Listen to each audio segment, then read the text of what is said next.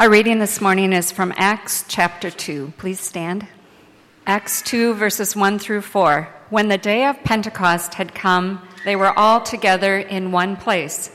And suddenly from heaven there came a sound like the rush of a violent wind, and it filled the entire house where they were sitting. Divided tongues as of fire appeared among them, and a tongue rested on each of them. All of them were filled with the Holy Spirit and began to speak in other languages as the Spirit gave them ability. Here ends the reading. Thanks, Thanks be to God. You may be seated. One should really bring one's sermon into the pulpit when one is going to preach instead of leaving it over on the chair. I'm going to just continue reading uh, a little bit more from the book of Acts in the fifth verse.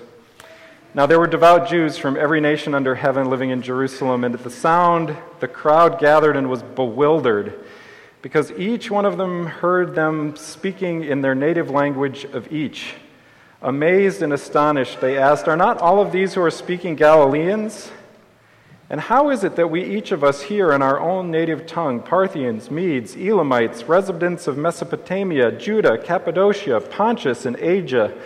Phrygia and Pamphylia, Egypt, and parts of Libya belonging to Cyrene, visitors from Rome, Jews and proselytes, Cretans and Arabs, cats and dogs living together, mass hysteria. In our own language, we hear them speaking about God's deeds of power. All were amazed and perplexed, saying to one another, What does this mean? Let us pray. Gracious and loving God, stir up your holy power this day and come. Send your Holy Spirit into our hearts, our thoughts, our minds, our souls, and our ears, that we might hear a word for us today anew, and so that we too might then live out that which we believe. In Christ's name we pray. Amen.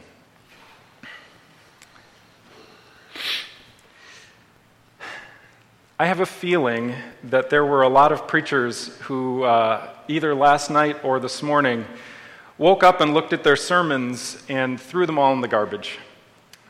That's what I did. Uh, sitting outside last night with my family in the backyard, uh, we heard the news that there was yet another terrorist attack in London. And somehow to get up and preach the sermon that I had prepared didn't seem like enough or adequate, which may say something about that sermon. Karl Barth, uh, a very famous theologian who lived uh, during World War II and is a German, was a German, uh, in 1963, in a Times article, basically said that all good preachers uh, stand up on Sunday morning with the newspaper in one hand and the Bible in the other. And in fact, he goes on to claim that this is what all Christians should do is have the newspaper in one hand and the Bible in the other. So we have the newspaper in one hand and the Bible in another.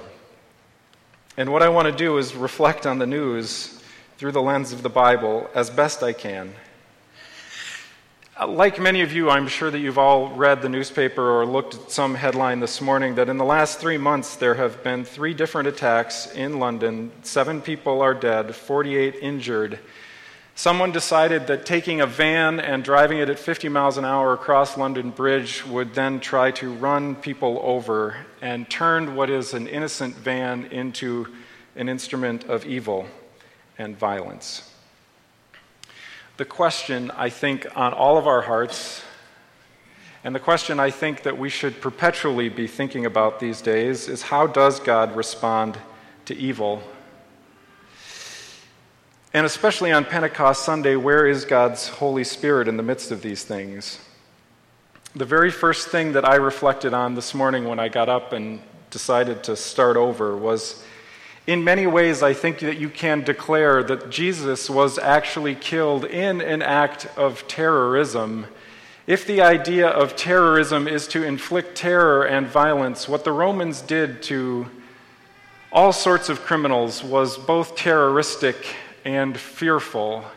To put somebody up on a cross in a public square is to incite fear and anger.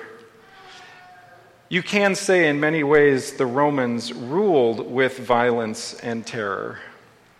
But I think what we must also always say is that in the cross, God is always in solidarity with those victims. Where God goes in act of violence is always to the heart of the matter, which is which those who are suffering. The impulse to kill is never a religious one and never a holy one. Whether it is through actual acts of violence or verbal assaults or verbal put downs, the impulse to kill, destroy, wipe out, or overcome is never a holy one. In fact, Jesus' resurrection is the promise of God's love, and that God's love is actually life itself. Where is God in the midst of a terrorist attack? Always hanging in the gallows. The question is if God's response to evil is Jesus' death on the cross and resurrection, what is our human response to evil? both personally and politically? It is the question that we all have to wrestle with. If Jesus' act, if God's act in response to evil in the world was to suffer, to not hit back, to in fact take it, what then in fact is our call, both personally and politically? The reason I wanted to read the second part of our Acts story today was because I wanted to draw attention to what's happening when God's Holy Spirit comes and lands on these early followers of Jesus, because it is quite remarkable, actually. To read all of the names of all of those different people is to read all of the names of the victims of the people that have experienced violence in our world. To hold up the newspaper these days is to realize that the victims from the violence are all of us. They're French and they're British, they're English and they're Dutch, they're Swedish, they're Christians, they're Jews, they're Muslims, they're atheists, and everybody else in between. The largest group of people that have been killed in most recent years by extremists have been Muslims themselves.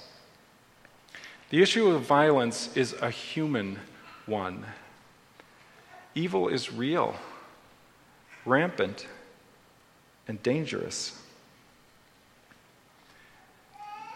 When the Bible speaks of the coming of God's Holy Spirit, suddenly, strangely, everyone is confused because everyone suddenly understands what everybody else is saying, even though they're speaking in different languages Parthians, Medes, Jews, proselytes, Arabs, Cretans, people from all over the world suddenly understand each other. People from all over the world suddenly understand each other and see each other face to face, eye to eye, human to human. When God's Holy Spirit comes, all of the divisions that have once defined us are suddenly wiped away, and there is nothing left but a human being.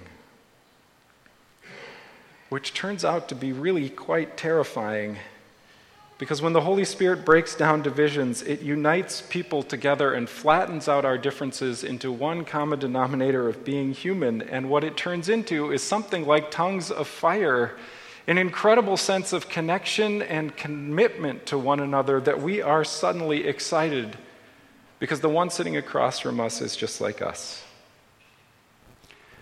The Holy Spirit is that thing that makes friends between Muslims and Jews, Christians and atheists, Norwegians and Swedes, Lutherans and Catholics, people from Hopkins and Edina people who are presidents and custodians.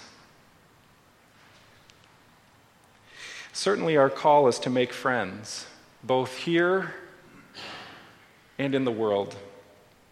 And I think, probably most importantly, the work that God has called you to do through the Holy Spirit is to make friends in the circles that aren't here, in your places of work, in your neighborhood.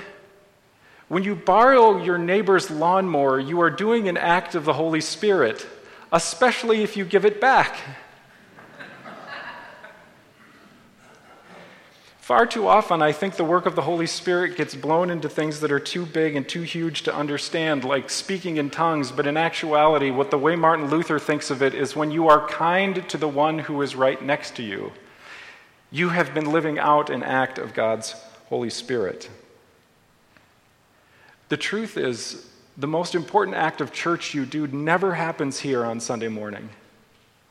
The most important act of church happens when you get up in the morning and go out into the world and live and make friends with those who are different than you are and listen to their story. And the Holy Spirit suddenly wipes out all of the barriers that have caused divisions between you. Pentecost comes, and usually not here. Usually, it's out there. So, what are we supposed to do? With the newspaper in one hand and the Bible in the other, I listened to Theresa May, who said, Enough is enough. And of course, she's right. Enough is enough. As followers of Jesus, even Luther, even Luther said that there are powers and authorities in the world that are needed to maintain order. Luther commended soldiers for being soldiers. And yet he said we are called to act with humility and love and courage, not for our own sakes, but to t- protect one another. The call of the Christian is to use all of our resources and gifts in love in the protection of our neighbor.